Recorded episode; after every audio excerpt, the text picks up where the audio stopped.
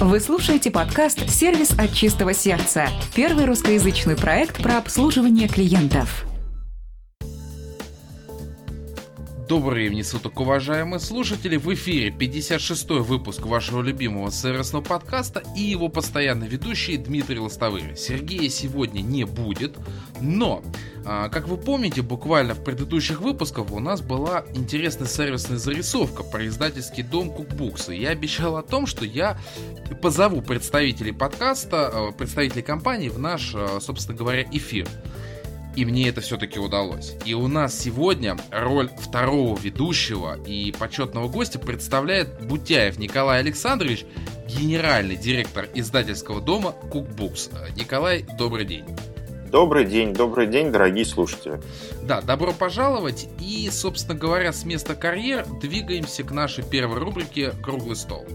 Круглый стол здесь обычно мы обсуждаем какие-то вопросы, но здесь э, мне хотелось бы обратить больше внимания на историю компании, и я передаю слово Николаю, для того, чтобы он нас вкратце с ней познакомил.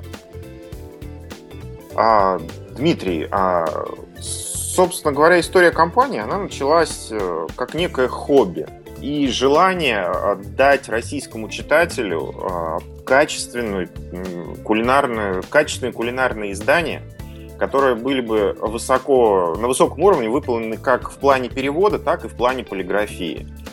А, начиналось все это в далеком 2004 году, то есть э, уже 11 лет, э, да, 11 лет назад, mm-hmm. и начиналось в форме определенного хобби, когда люди, увлекающиеся кулинарией, увлекающиеся готовкой, собрались за одним ужином им пришла вот такая вот довольно занятная мысль в голову, а почему бы не попробовать что-то сделать? Вот. А не только пользоваться, скажем так, но и дать что-то всем, поделиться всем с читателями, а, любителями кулинарными, не знаю, там, а, и гуру, и э, просто фанатами, и тем, кто ездит э, за рубеж, а, ходит там по магазинам и привозит с собой чемоданы тех продуктов, которые у нас нету.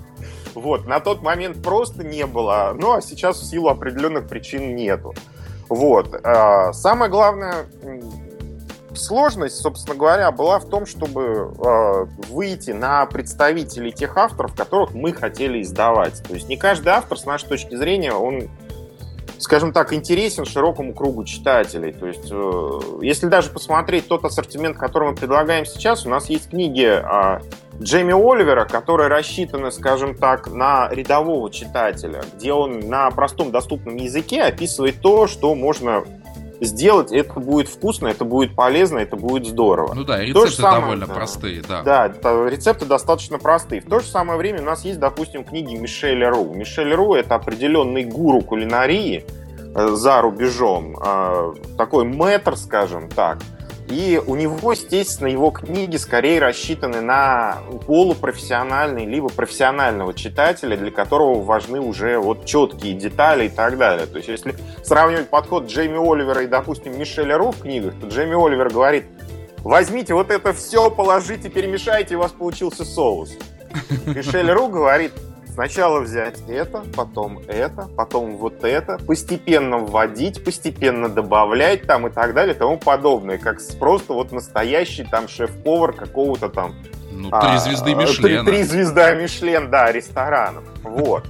Ну и, собственно говоря, в силу определенного стечения определенных обстоятельств это сделать получилось. И получилось договориться о том, что мы э, сможем э, попробовать дать российскому читателю познакомить его с трудами Джейми Оливера. Вот. А самые две первые книги, которые у нас появились в Начали мы все в 2004 Первые две книги у нас вышли в 2005 году. Одна из них это была книга «Счастливые дни с голым поваром» Джейми Оливера. Вот. А, там нету никакой эротики, несмотря на ее название. Вот. Весь э, смысл этого как раз и заключается фразы «голый повар» в том, что он не делает каких-то секретов и заумных каких-то вот этих вот пасов, магических пасов руками, там, танцев с бубнами над плитой, чтобы что-то получилось. Он показывает, как это может сделать обычный человек с помощью обычного, буквально обычного инвентаря кухонного. Вот. И второй автор, который у нас тогда вышел, это была Делия Смит. Вот, это такая, скажем так, уже бабушка, по большому счету, кули... кулинарная бабушка Великобритании. Ее там знает, наверное, любой ребенок, начиная с, с осознанного возраста. И она пишет книги в духе нашей советской книги о вкусной и здоровой пище, то есть такие эти, а, академические издания Академия, о том, как это да, делается. Вот. Ну, в общем, попробовали, получилось двинулись дальше. Но а что к чему это привело, это видно сейчас, собственно говоря, на рынке, на нашем сайте и так далее. Но вот у вас сейчас порядка семи авторов, я смотрю, да, то есть и Гордон Рамзи, ну, э, добавился, есть такие, угу. да, там популярные. А, а начинали всего с двух, я так понимаю. Да, начинали всего с двух книжек. Ну, сейчас, да, ассортимент книг, в том числе, я смотрю, достаточно большой. Каждый найдет что-то для себя. И э, наску... ну вот давайте скажем так, когда вы начинали, да, ну появился некий спрос. Э, с...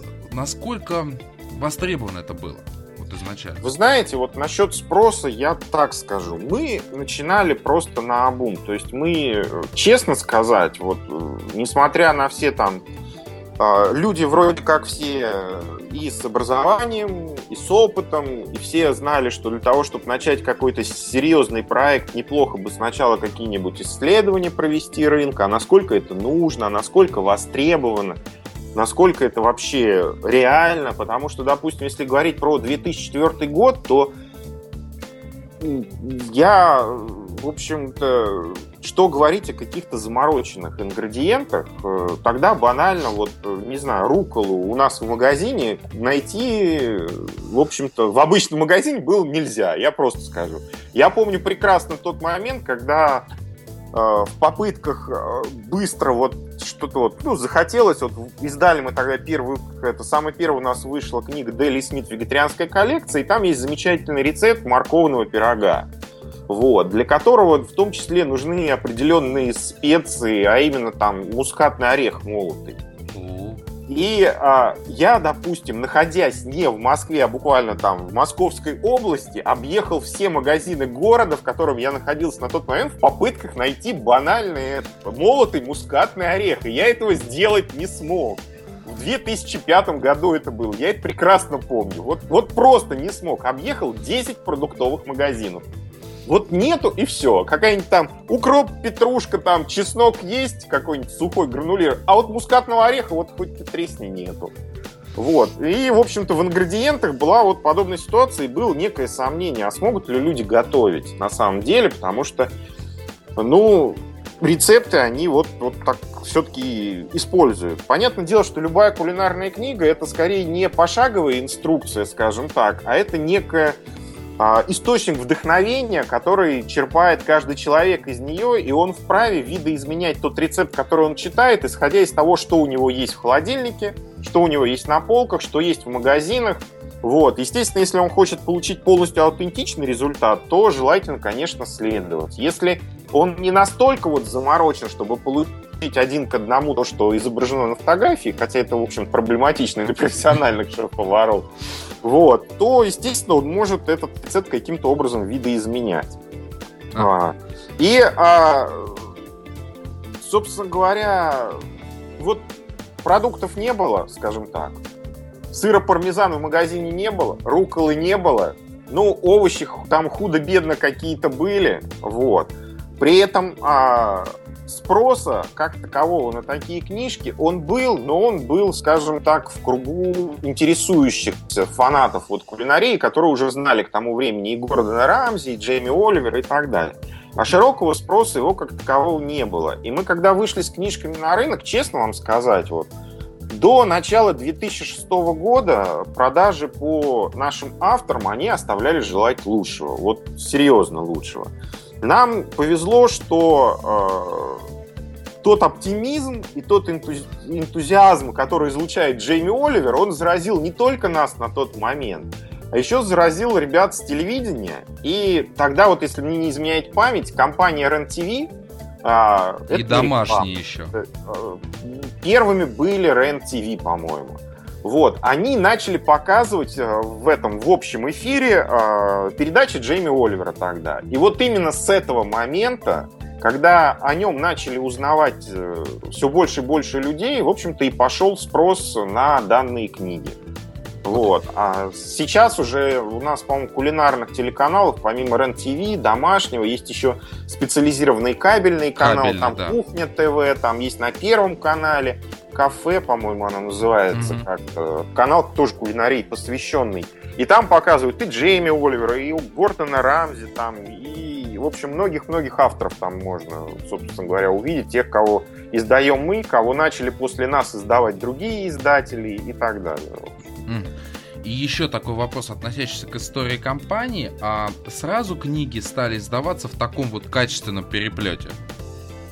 Да, потому что сразу скажу, что книги, они изначально, скажем так, они не, особенно на тот момент, они были не дешевыми. Ну, как и сейчас, собственно говоря, они не дешевые для нашего рынка. И согласитесь, когда вы покупаете книгу, недешевую книгу, покупать ее в мягком переплете, вы бы, наверное, несколько смутились, скажем так. Да внутренне. не несколько, а смутился бы даже. Вот, поэтому изначально был, учитывая, что книга не совсем дешевая, вот, а твердый переплет добавляет ей определенное за, чтобы использовать ее как некий подарок, потому что он добавляет определенной солидности, когда вы можете вот этот вот кирпичик взять и кому-то вручить, скажем так, на торжественное мероприятие. А мягкий переплет, ну это дешевое, как бы, дешевое издание для повседневного чтения. Вот. За рубежом книги продаются как и, и в твердых переплетах, так и в мягких переплетах. Там есть разница, скажем так, по цене в них, но она не такая, чтобы это, скажем так, она все равно не такая, чтобы дать эту книгу нашему рынку по этой цене. То есть, допустим, мы всегда пытались, когда вот ставили, вот, может быть, зайдет у нас э, вопрос о ценах там на сайте на наши книги. Угу. Вот, то есть э, у них есть за рубежом определенная рекомендованная розничная цена. Допустим, на книге Джейми Ольвера это 20-25 фунтов, там, в, раз, в зависимости от книги. Вот, э, соответственно, мы пытались всегда делать так, чтобы, по крайней мере, на нашем сайте эти книги примерно попадали по цене вот в это, ну, в рублях, естественно, вот в эту вот рекомендованную розничную цену, скажем так. Ну, вот. Она, она отличается от розничных? Ну, естественно, потому что понятное дело, что мы везде продавать не можем, а дальше все зависит уже от прочих участников, которые покупают у нас книжки, выставляют, там, зарабатывают на этом и так далее. То есть сейчас книги, цены на наши книги, они очень сильно колеблются. Вот. Очень. Ну, очень-очень сильно колеблется, но хотя, учитывая текущие курсы, скажем так, а, вот на книжке Джейми Оливера, по идее, цена вот должна быть, не знаю, там 2100 рублей, вот если 25 фунтов пересчитать по текущему курсу примерно. Естественно, мы понимаем, что это нереальная цена, и поэтому пытаемся каким-то образом сами ужиматься, экономить на издержках и так далее, чтобы сделать их, ну, попытаться сохранить, э, оставить более доступными для большего числа читателей. И я даже, помимо переплета, я имел в виду качество бумаги самих книг, что большая редкость. Вы знаете, а, по поводу качества бумаги, качества печати а, и общего изготовления книги, тут а, все книги, поскольку все авторы, которых мы издаем, ну, по крайней мере, те, которые поименно у нас выделены, скажем так, на сайте, они э, очень популярны за рубежом, и э, западные издательства предпочитают не отдавать полностью права на самостоятельное изготовление данных книг. Угу. То есть эти книги, они издаются в так э, называемом режиме совместного издания, когда мы со своей стороны готовим, соответственно, русскоязычное издание, перевод, верстку там и так далее на основе оригинального издания. А изготовлением книг, отслеживанием качества и так далее занимается, соответственно, зарубежный партнер. Таким образом, они ну, полностью, грубо говоря, сохраняют руку там на пульсе, сколько напечатано, сколько отгружено и так далее. То есть так им как-то спокойнее, они не боятся, что их обманут, попросту говоря. Ну, вот, и, соответственно, качество, они очень э, относятся к качеству щепетильно, скажем так, и сами отслеживают качество изготовления и так далее. А параметры книги, они полностью, всех книг, они полностью такие же по бумаге, по печати и так далее, точно такие же, как у зарубежных изданий. У них это вот, ну, подход к качественной, скажем так, литературе, которую приятно взять в руки. Ну и плюс практично, когда ты готовишь, если вдруг. Ну да, да. Отлично, с историей компании мы разобрались. Я тогда предлагаю двигаться к следующей рубрике подкаста, к основной теме выпуска, где нам предстоит много интересных обсуждений. Основная тема выпуска. Итак, а, я думаю, что начнем постепенно. И первое, а, почему мы, собственно говоря, вас и позвали в подкаст, да, это ваш интернет-магазин. Так как вы уже затронули тему цен, я расскажу, как я на него, собственно говоря, и вышел. А, у розничных магазинов, да, цена ваших книг порой доходит до 5000 рублей. Скрывать как бы я не буду этого, да.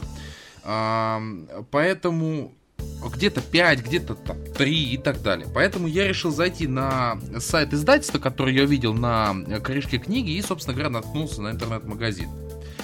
А, что мне очень в нем понравилось, это, во-первых, дизайн, очень спокойный, а, нет каких-то там ярких бурных баннеров, нету вырви глаз цветов, все аккуратно. А, кстати, по моему мнению, дизайн очень близок к шрифтам вот тех же книг Джейми, да, которые не коробят глаз. А, потом и форма заказа, форма доставки, все удобно. Поэтому первое, что мне очень хотелось было спросить, как вот он стал именно таким, какой есть сейчас? Ну, я понимаю, общий вопрос, да, там, как о смысле жизни, но все-таки. А, таким он стал в ходе очередного, скажем так, переработки и редизайна. Именно по дизайну он стал таким в ходе очередной переработки и редизайна сайта, которая у нас была, по-моему, в 2000, осенью 2012 года. Угу. То есть до этого он выглядел немножко по-другому. Старый вид его поднадоел, и самим поднадоел, и, в общем, как-то на наш взгляд, несколько требованиям перестал отвечать, и поэтому решили немного его перерисовать. Вот.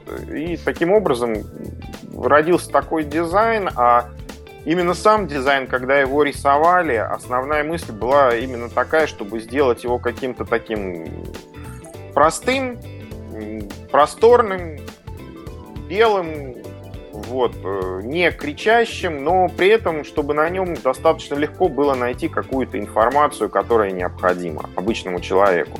Но и опять же, основная мысль ставилась то, что э, человек, который заходит к нам на сайт, вряд ли ему интересно о том, ну, большей части людей сильно интересно, кто мы, что мы и зачем мы. Скорее всего, они как раз будут искать, как вы, книги. Вот. В надежде, что как говорится, у издательства их можно будет купить по более интересной цене, нежели в городе там и так далее. Вот. И поэтому первая входная страница сайта, да и, в общем-то, он сам был заточен именно на то, чтобы дать какой-то, в нашем понимании, удобство для заказа книги. Вот, для заказа книг. А сама идея сделать интернет-магазин, ну, она, наверное, пришла не нам одним. Сейчас, наверное, нету такого издательства, у которого бы не было собственного там интернет-магазина в той или иной форме. Вот, потому что, ну, скажем так, э, в рознице, да и в интернете тоже существуют определенные правила игры, которые Издателям могут нравиться, могут не нравиться, но все вынуждены их соблюдать. Вот. Э, у нас, э, как правило, магазины очень, очень не любят работать в режиме э, утром деньги, вечером стулья. Вот. Все предпочитают вечером стулья, а деньги когда-нибудь потом, желательно там месяца через 3, 4, 5, 6 и так далее. Еще чтобы вот. стулья продались. Э, да, и чтобы стулья к этому моменту продались уже, вот. А, и, в общем, понятное дело, что интернет-магазин это некая там попытка снизить свои собственные риски, потому что за то, что продано в интернет-магазине, мы получаем деньги там здесь и сейчас. Ну, конечно, тоже есть определенные проблемы, но, в общем, по большому счету здесь и сейчас. Вот. То есть вот так вот. А когда появился интернет-магазин? Вместе с основанием? Две... Нет, нет. Интернет-магазин у нас появился в 2008 году. Мы его в таком первичном примитивном виде запустили. Вот. А, и с тех пор он постепенно вот э, развивается и так далее. Ну, по крайней мере, мы пытаемся его развивать, но я сразу оговорю, что мы пытаемся делать все своими собственными силами, благо знания, умения и, как, как это называют, там, а, компетенции, помогают, да. Да, помогают это делать. Вот. А, а вот открыли интернет-магазин, а, понятное дело, что да, там первое ожидание это тонны заказов, все-таки, я думаю. Вы знаете, нет. А, когда открывали интернет-магазин, было четкое понимание, что а, для того, чтобы были тонны заказов, интернет-магазин должен быть достаточно известным. А, в то время, когда мы его открывали, не знаю, там, по-моему, перетяжки Озона висели на Тверской улице в Москве, вот, и понятно, что рассчитывать на какой-то объем заказов, который бы был бы прямо сумасшедшим и так далее, ну, в принципе, это было глупо. Потому что для того, чтобы это случилось, это нужно было кричать о себе на каждом углу, там, везде вставлять рекламу, говорить о, о том, что мы вот такие хорошие, замечательные, но в отличие от любого другого, там, не знаю, книжного интернет-магазина, он продает а, кучу наименований от самых различных издательств. То есть человек может там найти там книги для учебы, для досуга, там, для того, чтобы почитать в дороге и так далее, одновременно все заказать. У нас же мы изначально поставили вот себе такую задачу, что мы будем продавать исключительно книги своего издательства. Потому что, во-первых, это и проще, меньше заморочек, больше возможностей для какого-то там скажем так, э, маневров в случае собственных, собственных ошибок и каких-то этих накладок. Вот, поэтому э, создали, придумали, как мы вот будем это дело как-то вот обрабатывать, эти заказы, и начали потихоньку там, ну, падал один заказ в неделю, там, ну, один заказ в две недели поначалу. То есть их было немного, но как мы рассчитывали именно на тех людей, которые, как вы, пойдут на сайт издательства, чтобы что-то найти для себя. Да. Нет, я продолжаю еще мысль, а, насколько там следили за аналитикой. А, она как раз в то время становилась очень популярной, веб-аналитика. Какие страницы, сколько времени, а, вот этому внимание уделялось на первых порах? На, вот честно сказать, на первых порах нет. Вот. А мы скорее общались, э, исходили из общения с теми людьми, которые все-таки делали заказ. То есть, э, когда шли у нас первые заказы, мы смотрели не на аналитику, а в тот момент, когда человек подтверждал по телефону заказ, его, ему задавали вопрос, а вот э, как нашли, вот, почему нашли, а вот как было там заказать, вот удобно, неудобно. То есть пытались собирать вот такую информацию, которая все-таки, ну, живая информация от покупателя, она лучше, чем сухая аналитика, из которой ты уже сам делаешь какие-то умозаключения, какие-то выводы строишь и так далее. Ну, из первых рук, да. Прям. Да, да. А, а сейчас, вот пройдя уже путь, да, с 2008 года, да, то есть 7 лет уже прошло, как существует интернет-магазин, сейчас как-то принцип работы, я думаю, что поменялся в связи с развитием технологий. Да, сейчас мы периодически аналитику отслеживаем, конечно. Вот, а, то есть она дает определенный, ну, скорее, скажем так, мы смотрим аналитику, исходя из двух основных задач – Задача номер один – это отслеживание технического оснащения тех пользователей, которые приходят к нам, к нам в магазин, ну, то есть приземленным языком, какие браузеры установлены, какое разрешение экрана там, и что в них включено для того, чтобы иметь возможность применять какие-то там, либо не применять какие-то технологии. Вот.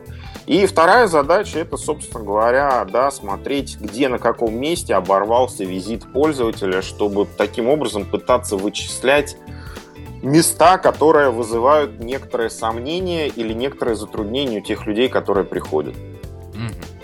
Ну вот, а нас вот тут я вижу, да, там различные есть разделы, там цифровые книги, авторы, а вот есть раздел рецепты. А для чего он создавался? А, создавался он по большому счету. Знаете, вот с разделом рецепта он такой несколько спорный раздел, я бы так сказал. То есть а, претендовать его, позиционировать его как раздел, в котором бы мы публиковали рецепты из книг, ну, к сожалению, мы в силу договорных обязательств сделать этого не можем. То есть мы не можем в раздел рецепты выложить полностью содержание книжки.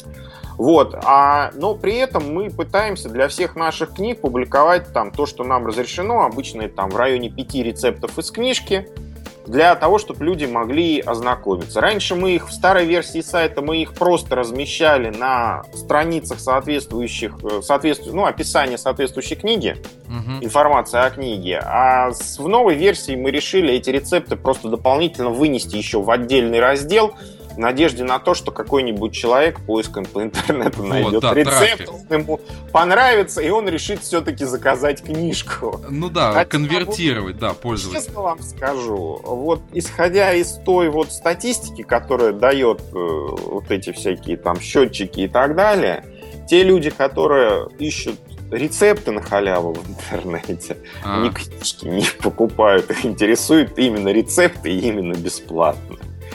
Вот. То есть вот так вот.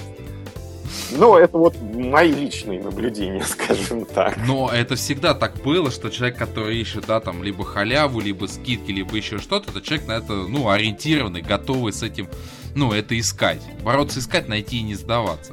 Ну, да. Я просто, а, да, рецепты как и маркетинговые, просто для меня это еще, я думал, как некий такой вариант блога, потому что сейчас это очень популярная вещь, да, там на любом сайте можно увидеть там блог компании, где выкладываются какие-то вещи. Э, тут я на сайте у вас, ну вот вижу новости есть. А, знаете, вот на самом деле а, по поводу новостей, а, допустим, а, у книги это такая вещь, которая, в которых новостей по большому счету не очень много. Книжку перевели, издали, вот она новинка вышла, да, из нее вот опубликовали какие-то рецепты, и дальше об этой книге в новостях, я не знаю, можно, по-моему, говорить только то, что там допечатан очередной тираж или приехал очередной тираж, если она исчезала из продажи. В отличие от, какой, от какой-то периодики, там, СМИ и так далее, а, э, в книжном бизнесе, скажем так, новостей не так много, именно связанных это. А просто заниматься перепостом каких-то новостей э, из там открытых источников и так далее, ну, мы это делаем иногда, если новость кажется действительно важной нам в том или ином смысле. Но как бы большого смысла, вот честно сказать, не вижу. Mm. Ну и как раз вот говорили, Николай, про ценовую политику, да, хотели затронуть. А, просто интересно, в каком ключе? Э, поговорить про это. Просто я это отношу именно к все-таки, наверное, интернет-магазину, да, откуда человек может получить информацию, по какой стоимости, да, там вы там реализуете и розничные продавцы. Uh-huh. То есть вот э, как раз говорили, что если мы будем затрагивать, а в каком аспекте? То есть э, в плане наценки или в плане... А, ну, а, собственно говоря, да, в плане наценки, потому что существует ну, определенная как бы цепочка, по которой книга доходит до рядового потребителя, и мы э, мы можем, конечно, на книжке писать то, что у нас обычно называется рекомендованная розничная цена, но при этом мы понимаем, что вероятность того, что она будет соблюдаться кем-то, вот, она, в общем-то, равна нулю. У нас, к сожалению, нету такого веса, как у больших транснациональных компаний, которые могут сказать на всю страну в каком-то рекламном ролике, что рекомендованная цена на этот порошок столько-то рублей. И если ты хочешь, чтобы у тебя его покупали, ты вот как, как угодно прыгай, но вот эту цену поставь, скажем так. Иначе люди будут приходить и говорить, а в рекламе это по-другому. Да, было да, показано. У нас такого веса нету, поэтому что-то диктовать э, тяжело, но какую-то отправную точку рынку мы хотели дать. Вот в своем подходе мы ориентировались, по крайней мере, раньше, до еще в прошлом году и так далее, мы ориентировались на то, чтобы э, розничная цена за рубежом на подобную книгу на английском языке и у нас, она была примерно одинаковой там в рублевом эквиваленте. А вот, и, соответственно, чтобы цены на нашем сайте были неким вот таким вот ориентиром рынку, относительно которого все могут его брать как отправную точку, взвешивая там все за и против, свои коммерческие модели, уровни маржи, для того, чтобы понимать, интересно им работать, неинтересно работать и так далее. Но понятное дело, что мы как издательство можем поставить такие цены, что ни один другой магазин не сможет продать эту книжку дешевле. Но оно в принципе не нужно, потому что мы сами охватить весь рынок не сможем в любом случае. Вот. А нам интересно, чтобы другим игрокам на рынке тоже был, был интерес работать с нашими книгами. А для этого у них должен быть хоть какой-то запас там по прибыльности, который они могли бы получать, работая с нашими книгами. Угу. Вот. И еще одна причина, почему в том числе там я обратился да, к вашему сайту, это ассортимент. А, потому что в розничных магазинах, ну, представлены там популярные книги, да, там того же Джейми Оливера, и редко можно увидеть какие-то там другие. То есть, вот зайдя на ваш сайт, когда я вот там покупал книжки, как раз таки в подарок супруге, uh-huh. а, то, что я увидел, да, их намного больше оказалось. Я и не знал об этом для меня там вот был там экономим с Джейми, да, э, она везде есть. А, обеды там за 30, за 15 минут везде есть. А вот потом появилась там готовим с Джейми, да, там энциклопедия а, его уже. Но а, другие книжки, они отсутствовали. И вот за ассортиментом, да, уже приходит непосредственно в издательский дом а, а вот здесь как-то там пытаетесь вести работу с партнерами или тоже исходя из их политики какой-то? Вы знаете, вот все книжки, которые вы перечислили, это, в общем-то, книжки, которые вышли совсем недавно. Ну да. Экономим с Джейми это вообще новинка, которая вот вышла в, это, в начале осени прошлого года. Вот. Соответственно, многие магазины, они предпочитают работать, ну, основной спрос, он же на новинки идет. Вот. И у многих книжных магазинов все-таки э, контингент тех людей, которые туда ходят и что-то покупают, он более-менее постоянный.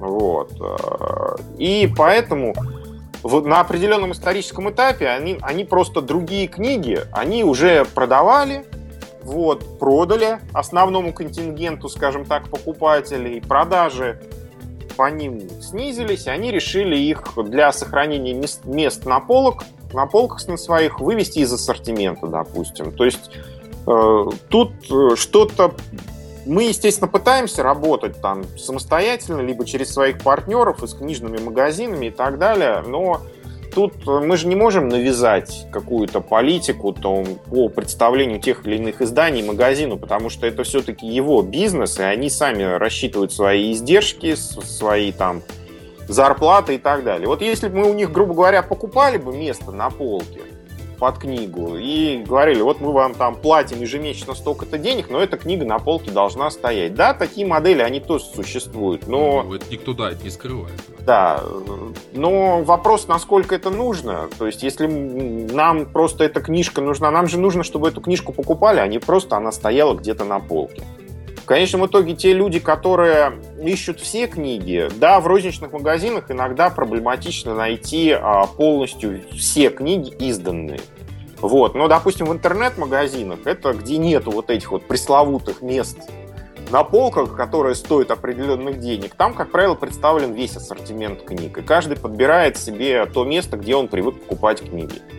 Многие мои знакомые, допустим, они ходят в обычные книжные магазины, листают там книжку, взяв ее с полки вживую, смотрят, нравится, не нравится, и потом идут заказывать в интернет-магазине ее, потому что так зачастую Классика. дешевле. Классика. Да. Ну вот, кстати, насчет вот этого, а, не везде есть возможность посмотреть книжку, они запечатаны, как правило. Поскольку книга дорогая, да. естественно, магазин, он не заинтересован, чтобы книжку, скажем так, затрепали до неузнаваемости, потому что он же, можно сказать, из своего кармана это финансирует. Некоторые магазины, большие магазины, они, как правило, просят, там, обращаются, чтобы им предоставили один-два экземпляра в виде вот таких вот выставочных. книжек, да, выставочных экземпляров, чтобы полистать. То есть мы, если такие запросы поступают, мы это делаем. Но какие-то более мелкие магазины, они, соответственно, этого себе позволить не могут. Вот, и, как правило, берут сами книжки, запаивают и не дают людям их листать. Для этого мы как раз на сайте, в соответствующих, скажем так, разделе с описанием книг, и вешаем развороты книжек определенные для того, чтобы человек мог хоть как-то ее, ну, пускай виртуально, но пролистать, посмотреть, какая она внутри. Потому что есть многие люди, которые, скажем так, в интернете покупать не готовы. Вот просто они не готовы. Тем более, что у нас средства массовой информации, вот я не знаю, это, как говорится, такое впечатление, что им денег, что ли, платят розничные магазины, чтобы они пугали обычных людей всякими страшилками на тему «а вот я заказал, а мне не привезли, а меня обманули» и так далее.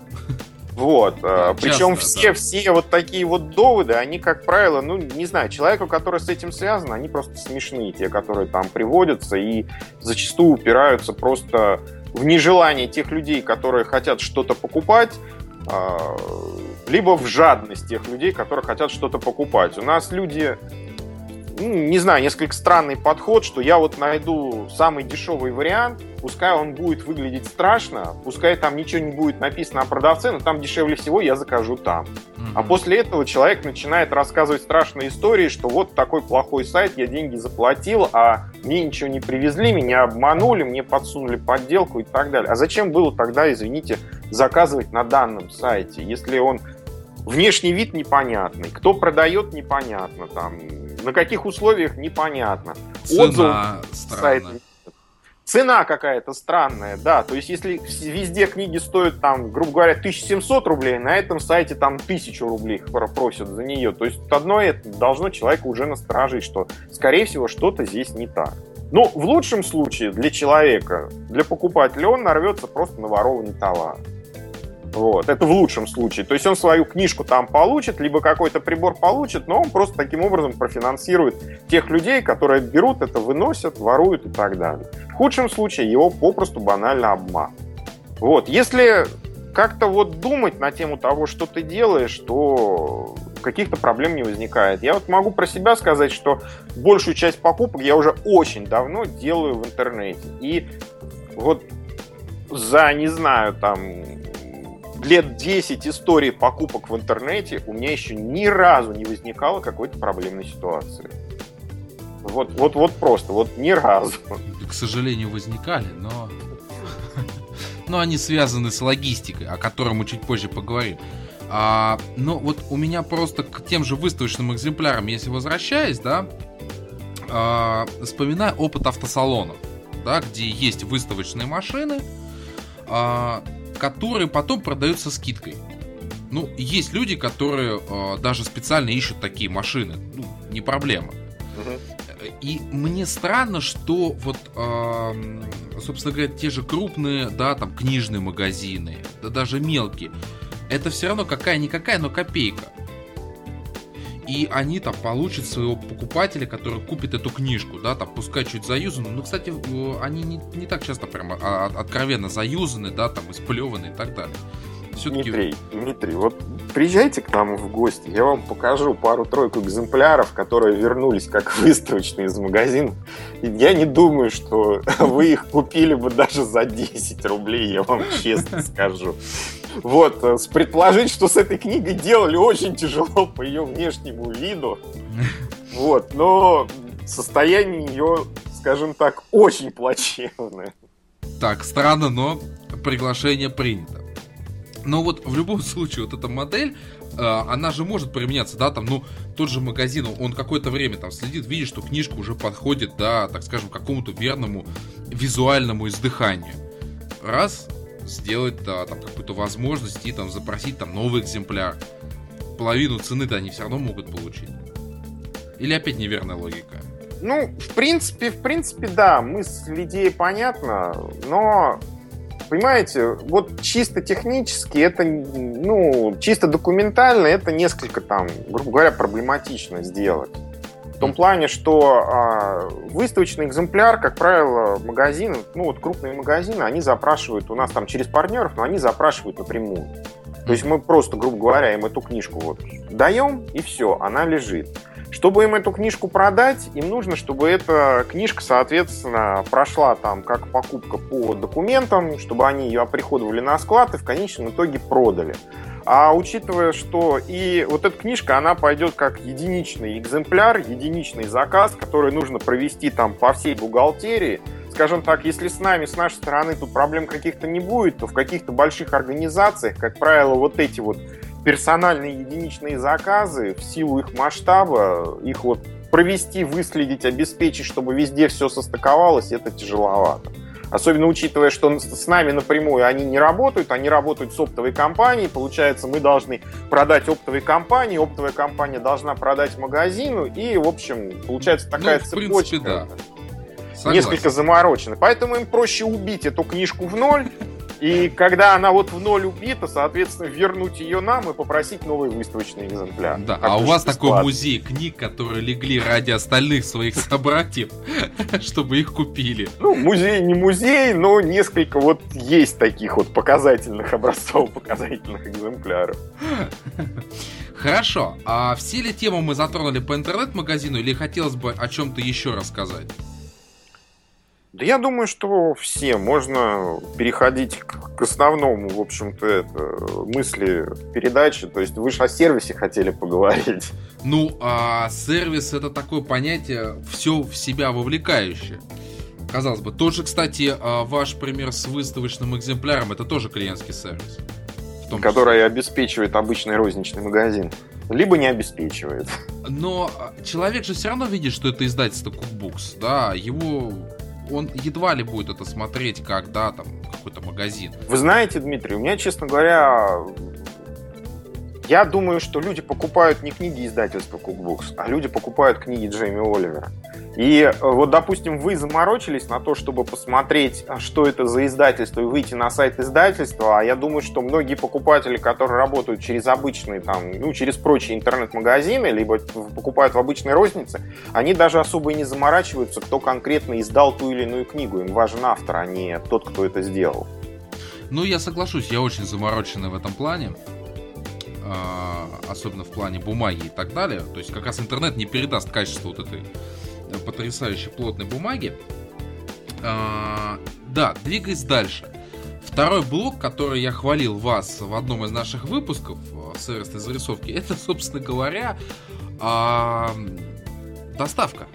Потому что тоже вышеупомянутый Озон, у которого висели растяжки на Тверской улице, его это не спасло от а, огромного количества гневных отзывов в плане логистики. У них, по-моему, эта компания называется Я Курьер, если память не... Курьер. А, О Курьер, да. О Курьер. Да, а, которая вот как раз-таки косячит довольно-таки сильно. Мы неоднократно с Сергеем об этом рассказывали. Есть проблемы и у других интернет-магазинов. Тоже очень много, поверьте. Наша рубрика «Сервисная зарисовка» просто кишит этим.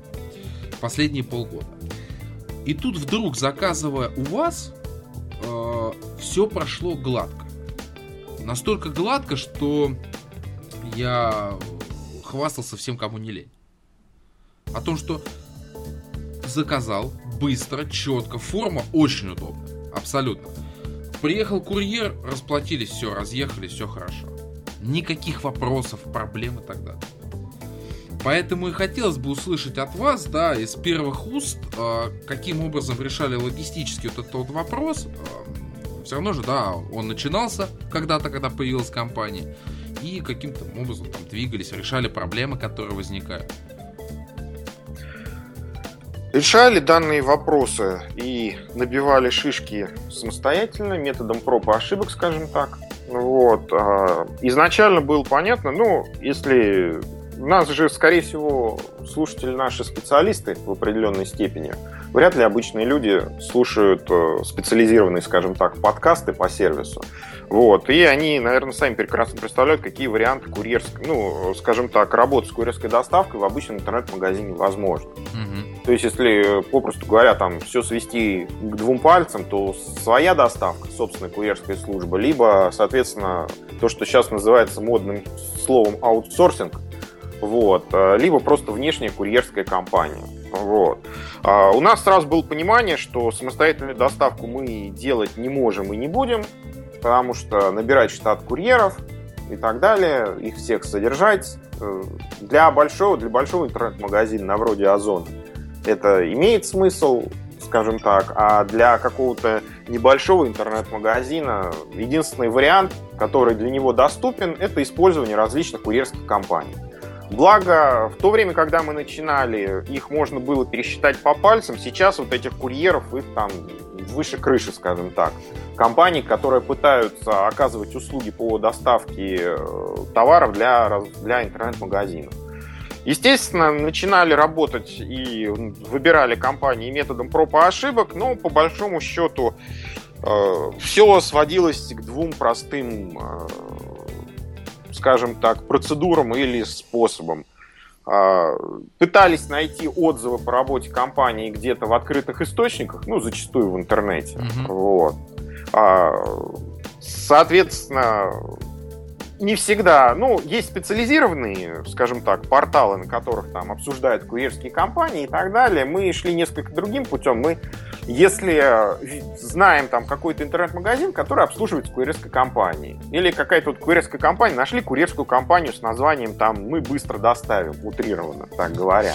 А, как правило, многие курьерские компании делают такую эту историю успеха у себя на сайте для того, чтобы раскрутиться, заявляют те интернет-магазины, с которыми они работают. Соответственно, ищем интернет, э, находим какой-то этот интернет-магазин в интернете, смотрим, есть ли он на Яндекс Маркете, и потом читаем отзывы, соответственно, про этот интернет-магазин. Вот. Э, как я думаю, вы сами это знаете и как вы сделали, там большая часть отзывов посвящена не столько товарам, сколько именно курьерскому там сервису доставки и так далее. Из чего э, можно сделать определенные выводы, что представляет собой данная курьерская компания. Да, я просто написал, да, для слушателей скажу, я написал отзыв, да, положительный, и там по большей части было именно про сервис логистики, да. Ну, я не специально. Не, мы очень благодарны, очень признательны. Вот. А, поэтому вот это вот один как бы способ для оценки, скажем так, адекватности курьерской компании. Второй канал это если кто-то, ну, естественно, есть там знакомые э, ребята, которые тоже с интернетом связаны. Если кто-то с какой-то компанией работал или работает, просто спрашиваешь их, вот, а как, как они? Вот. Как они, почему они? Они отвечают, э, соответственно, врать особо незачем. Вот. Ну и дальше, если вот исходя из вот этих вот отзывов, э, мы понимаем, что данная компания, вот она как-то вот интересна для нас, ну, пытаемся начать с ней работать, а дальше, собственно говоря, оценка уже параметров, насколько нам удобно это делать, и оценка того сервиса, который компания дает конечным покупателям, клиентам и так далее. Естественно, если мы получаем, там, начинаем получать какие-то отрицательные отзывы, то это становится поводом для того, чтобы задуматься, что происходит и не нужно ли что-то сделать для того, чтобы этого не происходило. Вот. А так я скажу очень просто, что когда мы с интернет-магазином начинали, все эти компании тоже начинали. Вот. До постепенно скажем так, и мы развивались, и все эти компании развиваются, развиваются, и то, как они организуют свою работу, допустим, вот Сейчас у нас там есть одна компания, которая обеспечивает доставку, с которой мы когда-то не начали работать, потому что на тот момент давно они нам показались какими-то несколько вот э, странноватыми, назовем это словом таким вот, как выражаются на жаргоне, мутноватыми товарищи. Да. А сейчас мы с ними работаем, то есть они, в общем-то, доросли и... Э, заслужили. Да, заслужили, скажем так. Мы на них снова как бы получилось, что случайным образом обратили внимание, и, в общем-то, они обеспечивают качественный сервис, там, адекватные цены и так далее, тогда почему нет? Вот. То есть вот подход к выбору отбор курьерских компаний, он сводится вот таким вот образом. Ну и плюс еще для нас немаловажный факт, скажем как, наверное, для любого мелкого. Мы все-таки мелкий магазин. Вот, на известность там и объемы метров интернет-рынка мы не претендуем и не мечтаем да. В узких кругах вот. знамениты. Вот. Поэтому для мелких интернет-компаний, как правило, критично местонахождение а, скажем так, того склада, куда нужно сдавать заказы. Вот. Потому что сами понимаете, что если мы сидим там на севере Москвы, а склад у компании находится где-нибудь на Рябиновой улице в Очаково, вот, то ездить туда через всю Москву это несколько глупо. Вот.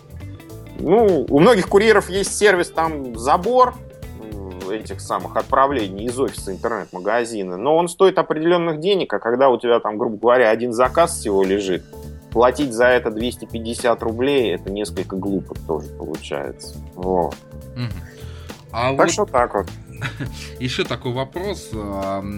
Когда я заказывал, да, у вас на выбор есть несколько курьерских компаний. А, почему так? Потому что все компании, э, у всех компаний, скажем так, разный охват и разные услуги. Они, каждая курьерская компания, у нее есть определенные особенности. Вот, допустим, если взять те компании, с которыми мы сотрудничаем сейчас, то есть, э, я не знаю, это будет рекламой там являться? Нет, они у вас на сайте есть.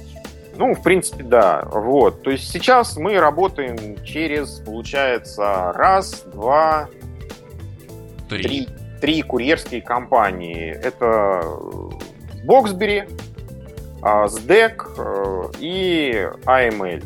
Вот. А, а еще одна Axi... А, четыре. Axiomус еще есть да. такая компания. Вот. У каждой из этих компаний есть своя специфика. Например, Боксбери, у них очень развитая сеть самовывозов, скажем так, а, по России в том числе. Вот. Ну и определенно, естественно, их надо рассматривать только в связке с ценой. И определенный уровень цен. Вот. Компания SDEC это скорее более курьерская компания, нежели более доставочная. Вот. Э, у них несколько, может быть, там в определенных моментах дороже, но при этом у них гораздо больше курьерский охват, больше курьерский охват городов. Вот. А, ну, при этом у них есть и офисы самовывоза, скажем так, тоже. Везде, где есть офис дек, там можно и, как говорится, получить свой заказ. Компания Axiomус – это компания, скажем так, э, я бы ее охарактеризовал как эм, вот лично мое мнение личное отношение к ним на текущий момент качественная, хорошая компания для доставок по Москве и городу Санкт-Петербургу. Вот. А, соответственно, они работают очень четко, они работают, с ними каких-то проблем практически никогда не возникает. Вот. Но при этом у них, они обеспечивают свой качественный сервис на ограниченном вот этом вот территориальном. Ну, компания AML, вот, э, те, кто с ней когда-то работал, они прекрасно знают всю историю этой компании. В общем, на текущий момент она минимальная по ценам получается. Ну и для нас она более интересная, потому что она, мы работаем с НДС, они тоже работают с НДС, все остальные курьеры работают без НДС. Вот. Упрощенка? Ну, у всех курьеров, да, как правило, они на упрощенке работают. Вот. По крайней мере, вот из всех перечисленных компаний с НДС работает только AML и все. Угу. Вот. Я просто удивился. Обычно там как бы а, выбор, а, когда заказывается там, доставка, да, там, либо самовывоз, либо курьерская служба. Все. А здесь просто еще был выбор самой курьерской компании. Для меня это было ну, удивительно. Понимаете, Дмитрий, на самом деле, я вам так скажу, что какое-то время назад э, в Рунете был такой сервис, э, он еще был на самом деле в прошлом году, который мультишик назывался интересные ребята, скажем так, были, они заморочились на то, чтобы сделать такое универсальное IT-решение, через которое можно было как раз отправлять заказы э, через одну, скажем так, э, одно место э, в кучу разных курьерских компаний. Агрегатор. Вот. Да, агрегатор, правильно, вот э, правильное слово, правильный термин, агрегатор. И э, э, мы начали ими пользоваться, вот. Несмотря на то, что это было несколько дороже, нежели а, а, просто напрямую с курьерами работать. А, и а, там, в общем-то, у них мы увидели вот этот вот подход, когда человеку показывался не именно вот вариант курьерская доставка и все, а именно когда человек мог выбрать э, конкретную курьерскую компанию, которой он хочет получить свой заказ. Потому что у многих людей могут сложиться свои собственные предпочтения. То есть, ну, разные случаи бывают, там, вы не сошлись характерами с э, девушкой, работающей на выдаче определенной курьерской компании. Она нам постоянно работает. Вам либо в другой район ездить на этот пункт выдачи, либо, соответственно, менять курьера. Вот. И, э, а так вы видите, что вот есть в вашем районе еще другой вариантик. Можно так, так попробовать. Вот. Ну и плюс мы все-таки как-то, знаете, вот обидно получать э, по голове, хотя в конечном итоге мы все равно получаем по голове за те косяки, которые периодически устраивают курьеры, но когда человек все-таки видит, что там не просто курьер какой-то, вот непонятно какой, а вот курьер с таким-то названием, у него может быть в голове хоть мы надежда, что у него будет откладываться, что это вот не мы, не наш курьер, а курьер вот какой-то вот курьерской службы, так себя нехорошо вел. А, кстати, вот а, поступающие претензии, а, на, ну, насколько часто удается их а, да, там, решить в положительной стези? То есть, понимаешь, что у человека это эмоции различного характера. И, и правильно заметили, да, что вот мы тоже часто говорим, что это претензии будут при любом раскладе больше к вам, нежели к компании, которая осуществляла доставку. Вы знаете, со своей стороны мы всегда пытаемся, вот насколько это возможно, идти на встречу клиенту, скажем так. А, причем я знаю, что ну, мне несколько это странно, но я просто знаю, что в больших интернет-магазинах с этим как-то проблем больше несколько, чем в мелких, но там с тем, чтобы те пошли навстречу, вот какие-то вот, вот больше как-то проблем. Хотя в их масштабе заморочиться и сработать, пускай даже в убыток по одному заказу, чтобы при этом оставить человека довольным, ну, в определенной степени довольным, у них как-то больше и возможностей, и средств для этого. Хотя, может быть, они подходят к этому с вопросом, с, с таким раскладом, что а, у нас все равно там других довольных гораздо больше, чем один недовольный. Вот, поэтому можно сильно не... Ну, не хочет, не надо. Не понравилось, не надо, что называется.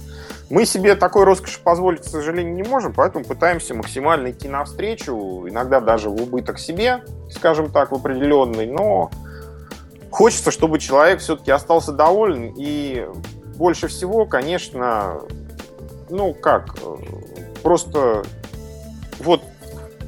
положа руку на сердце и думая о себе, скажем так, любимым, ты же всегда а, как бы ты ж, ты ж не виноват, конечный потребитель, что там курьер не приехал вовремя и так далее. Ты ж вот со своей стороны сделал все как надо. И адрес сказал, там, и время согласовал, там, грубо говоря и еще что-то, и, в общем, вот. А тебя вот э, как-то вот нехорошо вот обслужили. То есть конечный человек, он по большому счету не виноват.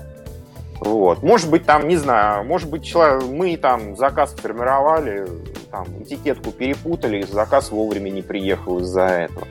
Поэтому приходится придумывать всякие способы для того, чтобы человек э, все-таки человек остался доволен. Ну, а дальше все решается, собственно говоря, уже конечное решение принимает сам человек.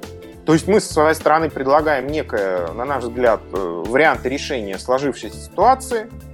Если человек хочет ее решить, он на какой-то вариант соглашается. Вот. Если человек, вот как вы говорите, вот на эмоциях, он сильно раздражен, он не хочет найти выход из сложившейся ситуации, ему вот хочется именно поскандалить там и так далее, но тут, я думаю, прийти к какому-то обоюдному этому варианту тяжело. Вот. В данном случае все очень просто. У нас отрицательный отзыв там на каком-нибудь Яндекс Маркете, грубо говоря. Вот, а у человека нет его заказа, и все. Вот. Да, и все остались ни с чем. Да, ну, все остались ни с чем. То есть мы там потеряли определенные деньги за то, что он заказ свой не получил, а мы его все равно отправили и курьером за это заплатили человек остался... И у человека у нас плохие эмоции, у человека плохие эмоции, он не получил свой, там, не знаю, заказ, который очень хотел получить. Вот. Ну, слава богу, таких вот э, ситуаций, их можно там по пальцам пересчитать. Чаще всего люди нормальные, люди всегда пытаются, скажем так, и войти в положение магазина, и пойти в определенной степени навстречу с их стороны, насколько это возможно. Компромисс, да. Ну да, определенный компромисс. Единственное, что, конечно, огорчает, очень сейчас люди а, для того, чтобы, ну, наверное, столкнувшись с не очень дружелюбным сервисом каких-то других интернет-магазинов, они пытаются а, сразу натравить на магазин максимум возможных, скажем так, э, э, инстанций. Инстанций, не то что инстанций, а максимальный объем, скажем так, информационного давления оказать на магазин, именно с публичной точки зрения. То есть сейчас вот есть люди, которые молча просто напишут письмо, там, либо позвонят, скажут, ребят, ну вот знаете, вот там книжка как бы, ну не та, что заказывал, пришла. Ой, да, извините, наверное, ошиблись там при сортировке, мы вам обязательно за свой счет отправим заказанную вами книжку, там, соответственно, АТУ, ну, там, в зависимости от ситуации. Если, извините, забрать книжку дороже, чем она сама стоит, то мы человеку оставляем. Если, конечно, книжка дорогая, то каким-то образом там придумываем, как ее забрать. Банально там своего водителя отправляем, если это там в Москве находится, и он делает обмен, и все. Вот. Люди вот как-то в последнее время они пытаются там тут же на Яндекс Маркете написать, меня обманули, там, это, заказ там чего-нибудь в каком-нибудь Фейсбуке написать, а Твиттере, вот там, да, в Твиттере написать, ВКонтакте, то есть чтобы э, люди в интернет-магазине испугались, вот, и, э, соответственно, быстро им их проблему решили, скажем так. И при этом, вот, честно скажу, вот все, кто так поступал, они, когда начинали это писать, естественно, писали, что вот пришла, допустим, не та книжка, и э, буду рассказывать о ситуации, как проблема решится. Как только у человека проблема решается, все. Человек его как отрубает. Естественно, ни один человек, несмотря на то, что проблема была решена, еще после этого нигде не написал о том, что его проблему решили и как его проблему решили. То есть фактически остается некое такое пятно, которое не, э, как это назвать, не опротестовано, не исправлено, не это, э, замазано. Вот. И вот это несколько огорчает, конечно. Когда ты идешь навстречу человеку, а человек сначала написав тебе гадость, потом, в общем, не делает что-то, чтобы как бы исправить твой имидж в глазах, скажем так, других покупателей. Вызвать на суд товарищеский надо. Ну, суд товарищ... Ну, я просто могу вот ситуацию недавно рассказать, кстати, вот если уж Озон вспоминали. А, не секрет, что в книжках бывают, попадаются книжки с типографским браком. Да, да. Вот, такое бывает. Э, и э, тут мы, к сожалению, бессильны, потому что, ну, перебрать каждую книжку там из какого-нибудь пятитысячного тиража на предмет типографского брака – это титаническая работа. Вот, мы себе такого позволить не можем. Вот взять просто и перебрать 5000 э, экземпляров, там, не знаю, 7 тонн книжек для того, чтобы исключить сразу из них все бракованные книжки, скажем так, с типографским браком. Ну и как этот типографский брак найти? Одно дело, он какой-то очевидный, там, грубо говоря, на срезе книжки видно там какие-то завернутые страницы, там еще что-то. Вот. Другое дело, он может там попасться внутри неочевидный, когда просто где-то там что-то краской испачкано и так далее. Ну и вот, вот, собственно говоря, с книжкой как раз экономим с Джейми. Была у нас тут неприятная ситуация. Человек купил ее через Озон. Угу. И а, причем покупал он исключительно эту книжку, покупал ее в подарок кому-то. Вот. И уж не знаю, чем руководствовался тот человек, который собирал данный заказ в Озоне, он положил книжку именно с типографским браком, хотя там типографский брак был вот э, явно виден на срезе книжки. То есть, ну, там просто были завернутые страницы. Вот, то есть его не заметить было очень тяжело. Озон имел всю возможность, вот этот человек имел отбраковать эту книжку, соответственно, она вернулась бы к нам просто обычным там каналом, то есть к оптовику, потом оптовик бы вернул это как брак, брак нам, и все, и все бы остались бы довольны, и человек доволен и так далее. Нет. Озон кладет эту книжку человеку, человек соответственно, получает эту книжку, э, платит за нее, видит, что потом, когда курьер уже ушел, он ее распаковывает, видит вот этот вот ужас, скажем так, вот, и, естественно, он тут же идет и пытается скандалить с нами.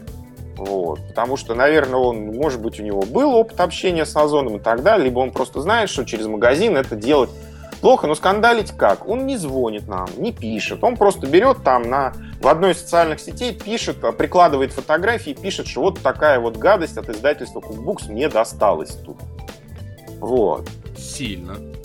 Да, сильно, вот так вот. Мы, соответственно, задаем ему вопрос, потому что мы четко знаем, вот я уверен, что у нас бы это не пропустили. Вот просто если бы этот заказ формировался бы у нас, то такую книжку человеку просто никто бы не положил, она была бы отбракована. Вот мы ему задаем вопрос, выясняется, что он заказывал книжку в Озоне.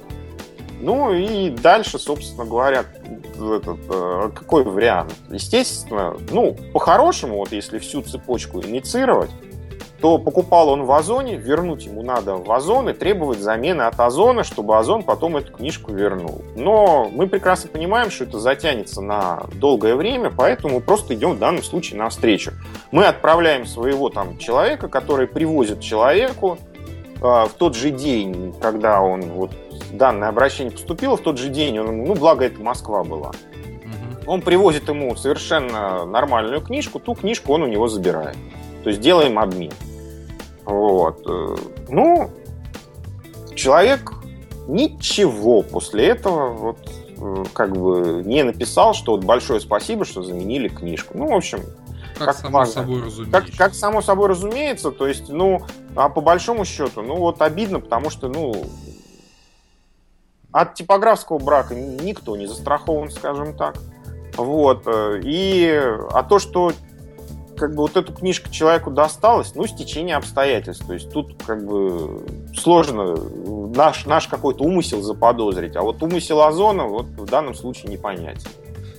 Вот. Не знаю. Ну, может, человек, который сортировал, я, честно говоря, не очень осведомлен, как у них это все сортируется. Ну, может, человек просто не обратил внимания, конечно, такое тоже возможно. Взял книжку, на корешок не смотрел, положил, упаковал, как бы вот так и доехал. Вроде сделал. Вроде сделал, да. Ну, то есть тут... Ой, да. Все о таком. Ну, это действительно, да, никто от этого не застрахован. Бывали такие случаи, но самое главное, все-таки и самому, как клиенту, сохранять самообладание. А, следующий момент, который мне хотелось бы затронуть, третий, да, это работа с лояльностью клиентов. А, я не берусь судить о конкуренции на рынке, да, но я думаю, что на кулинарном поприще, несмотря на то, что у вас достаточно популярные авторы, да, конкуренция достаточно высока. Потому что, в принципе, бывая в книжных магазинах, можно увидеть, как там активно пиарятся отечественные звезды кулинарии. В кавычках, не в кавычках, там и профессионалы, и звезды. И работа с тем, чтобы оставить пользователя, да, там, клиента, который к вам однажды обратился, там, купил или еще что-то, достаточно важная. А к тому же в наше время, да, сейчас кризисное, как модно сейчас говорить. Когда я оформил заказ, со мной связывалась девушка, ну, из колл-центра или там менеджер. По должности я не помню, она представилась. А, и она сказала, что есть скидка на следующий заказ. Там, 5% или сколько-то.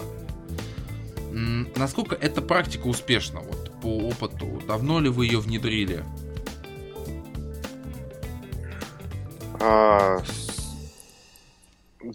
Собственно говоря, внедрили практически с самого начала, вот, как некую программу лояльности для постоянных покупателей.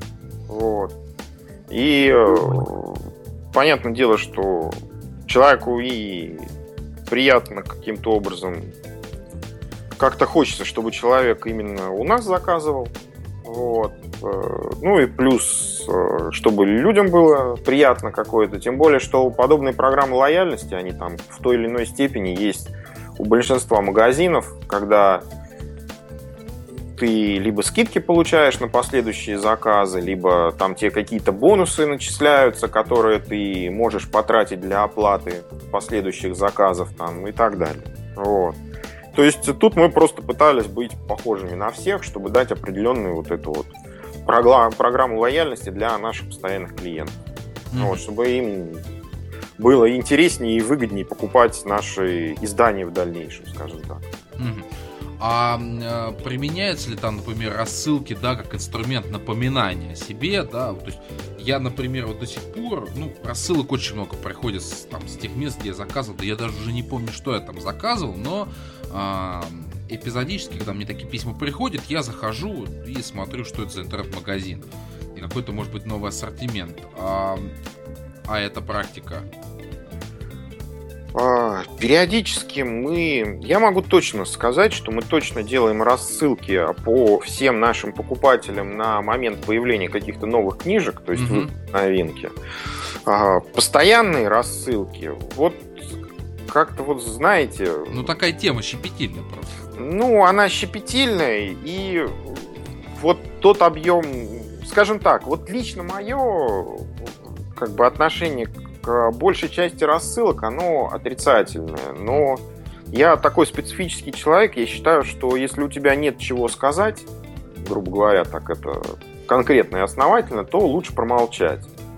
Вот. А, поэтому вот эти все рассылки, которые валятся там каждую неделю, каждый день с каким-нибудь новым товаром, который я совершенно, он мне не интересен, я не заказывал и так далее. Но да, но это, наверное, рассчитано на определенных людей. Ну и плюс, честно сказать, вот мы какой-то промежуток времени мы эти рассылки делали. А. То есть там рассылка, допустим, каждую пятницу там с каким-то рецептом из книжки. Вот. Но после этого как бы, я заметил, что по большому счету у нас э, получается, что количество человек, отписавшихся от очеред... до очередной рассылки, оно равно примерно количеству человек, подписавшим... подписавшихся новых.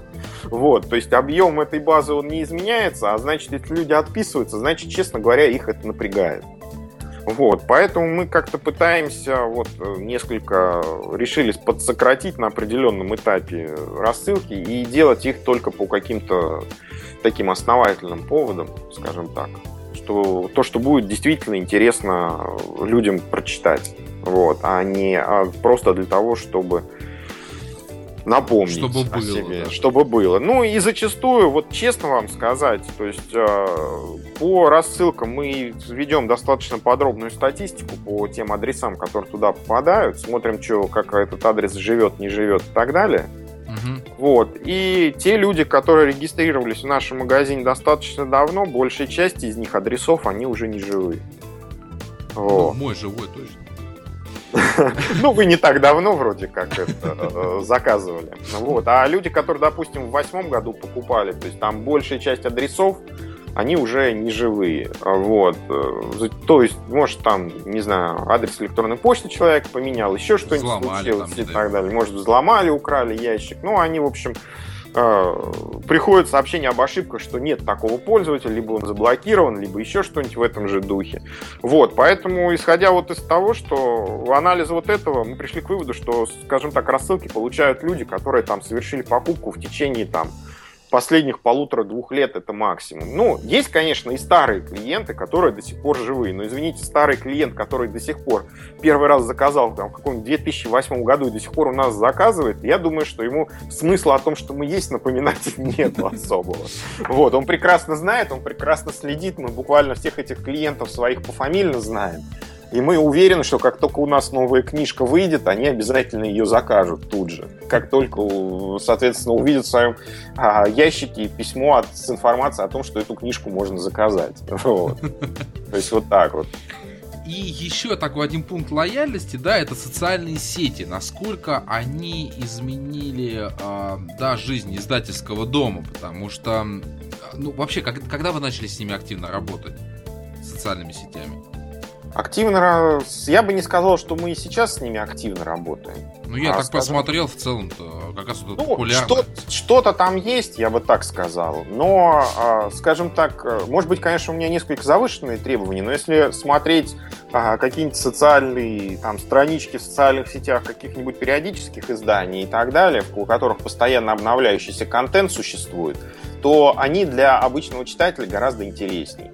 Вот, то есть мы скажем так, сделали, ну, социальные сети сделали, как бы для себя решили, что да, мы там будем публиковать какую-то информацию, наверное, чаще, чем а, рассылки, потому что социальную сеть тебя никто, ну, она в твой почтовый ящик, как правило, не приходит. Угу. Вот. И не стучится, спам тебе не создает, ты там раз в неделю, грубо говоря, там, ну, кто как, кто раз в неделю, кто раз в день, кто пять раз в день заходит, смотрит новостную ленту и сам решает, что ему почитать, что не почитать.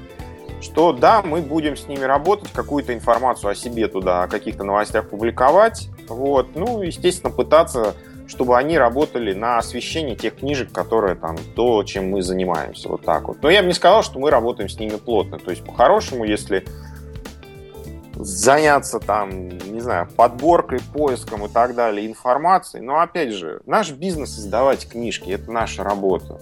Вот мы хотим делать именно вот эту вот работу хорошо, а, а сбор новостей, их переработка и публикация это все-таки задача средств массовой информации, либо каких-то там, не знаю, блогеров в социальных сетях, не в социальных сетях. Э, и э, просто становиться в целях продвижения еще одним местом, которое будет транслировать чьи-то чужие новости, ну, как-то не очень хотелось бы. Mm. Вот. А вот как раз шла речь, да, про то, что там вот Яндекс Маркет, отзывы в социальных сетях, а насколько часто оттуда приходят обращения? Или даже заказы? Желание?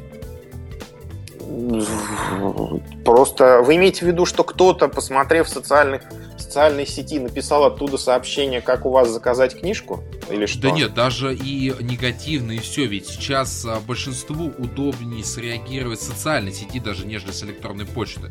Более личный контакт получается. Я а... имею в виду отрицательные отзывы, положительные отзывы. То есть вот именно с этой точки зрения да, если раньше там, ну, что там, Яндекс Маркет, какие-то специализированные ресурсы, все-таки это было сложнее написать положительный или отрицательный отзыв. Раньше же не было таких там особых возможностей. А сейчас можно зайти в Facebook, ввести в поисковике там, ну, например, Cookbooks, найти вашу там страничку или группу и вперед. А, я тут вот просто, извините, а с это, да, по поводу отвлекся просто. Угу. Я думаю, что слушатели знают, что мы не, как сказать, не в студии сидим друг напротив друга, конечно, а конечно. записываемся так удаленно. И параллельно тут, естественно, работа валится. Вот как раз вот упал тут очередной какой-то нехороший момент. Человек пишет, что до сих пор не получил заказ. Я вот отвлекся посмотреть, что с ним было, с этим заказом. Сейчас закончим с, с вами передачу, начнем решать проблему. Вот. С сервиса, так сказать. А, итак, вот э, я вам так скажу, что поскольку есть определенные сообщения, вот, а, но мы пытаемся, опять же, если бы мы не пытались сделать все максимально хорошо, я думаю, что вы приглашать бы не стали в передачу. Естественно. Вот, поэтому все подобные отзывы, их можно пересчитать по пальцам. Вот, и я бы не сказал, что они прям сильно валятся. Вот. Единственное, что, конечно, есть определенная психологическая специфика человека, что он, скорее всего, напишет о чем-то плохом, нежели о хорошем. Вот да. в этом плане мы а, пытаемся там людям для того, чтобы как-то их стимулировать, отставлять какие-то отзывы, а, отправлять по завершении заказа письма, в которых mm-hmm. предлагается оставить все-таки отзыв, потому что ну, может быть, определенные люди, да, есть хорошие люди, большое им спасибо, которые реагируют и оставляют отзывы. Для того, чтобы каким-то образом этот имидж компании улучшался. Вот, а не только все плохое видели и выносили на обсуждение. Но если получаем, естественно, мы на это каким-то образом пытаемся реагировать там, и так далее и тому подобное. Как говорится, клиент всегда прав. Вот. Если, конечно, он э, не просит чего-то экстраординарного, вот, клиент всегда прав. И исходя из этого мы пытаемся решать все спорные ситуации. Я просто э, вспомнил письмо, которое вы писали, что мне в нем понравилось. Оно э, не было таким, что вы молите о том, чтобы написали отзыв. То есть чаще всего такие письма приходят, там вот именно, что ну, пожалуйста. Ну, там...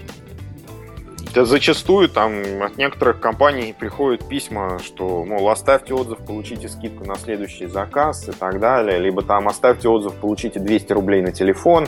Ну такое да, тоже такое бывает. Тоже есть, да, да, да, да. Такое есть, такое бывает. Это профессиональный бизнес, я даже скажу больше. Ну, у нас просто отношение к подобным, скажем так, э, назовем эти отзывы проплаченными. Вот. Да, да. Вот. И отношение к проплаченным отзывам у нас исключительно отрицательное. Вот. Тем более, что если так по-серьезному подойти, то правила того же самого Яндекс Маркета, они по большому счету запрещают а, появление там проплаченных отзывов. И если Яндекс Маркет об этом, допустим, узнает, он Банит. может, да, предпринять определенные меры для противодействия данному. Вот. И, в общем, мы как бы считаем, что если человек, если вот человеку понравилось то, что для него сделали, как ему доставили, что он получил, то если захочет, пускай оставит отзыв. заставлять и вымаливать вот этот отзыв в обмен на что-то мы не будем, потому что это уже не настоящий отзыв. А то, да, это все сводится к тому, что, ой, что-то мне не понравилось, ну ладно, я им сейчас хороший отзыв напишу, они мне там скидочку на следующий заказ сделают, глядишь, все нормально будет. Ну, как-то это Товарно-денежные отношения. Да, да товарно-денежные отношения. То есть пускай все исходит от чистого сердца. Кулинария, она, она вообще любит, чтобы человек готовил, любил это дело. Любил это дело, готовил с, это, с открытой душой, от чистого сердца. Только тогда это получается вкусно, полезно вот, и замечательно. Вот пускай здесь все то же самое будет. Отлично. Я думаю, что большинство вопросов мы а, затронули как раз-таки в рамках выпуска, как раз и по времени, да, а, мы укладываемся. Я тогда предлагаю остановиться и двинуться дальше к следующей рубрике, где нас как раз ждет анонс интересной новинки. Календарь.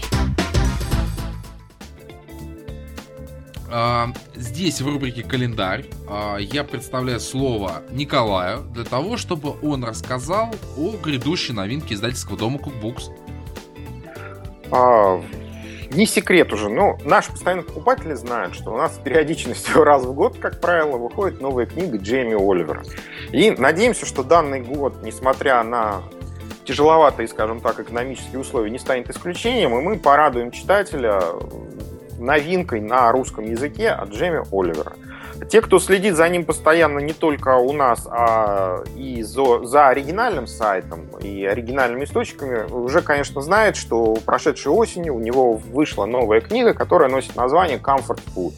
Вот. А, и мы хотим, собственно, в этом году предложить уже перевод данной книги на русский язык всем нашим читателям, постоянным, непостоянным, новым вот. Если говорить о самой книге, то а, данный, в данной книге Джейми Оливер акцентирует внимание на то, что все-таки а, самая душевная, самая полезная еда, самая приятная еда, это та, которую ты ешь за семейным столом со своими родственниками, ну, естественно, если ты с ними в хороших отношениях, вот, а, в окружении вот именно любимых а, родственников, любимой родни, в ощущении тепла, комфорта, за каким-то интересным общением.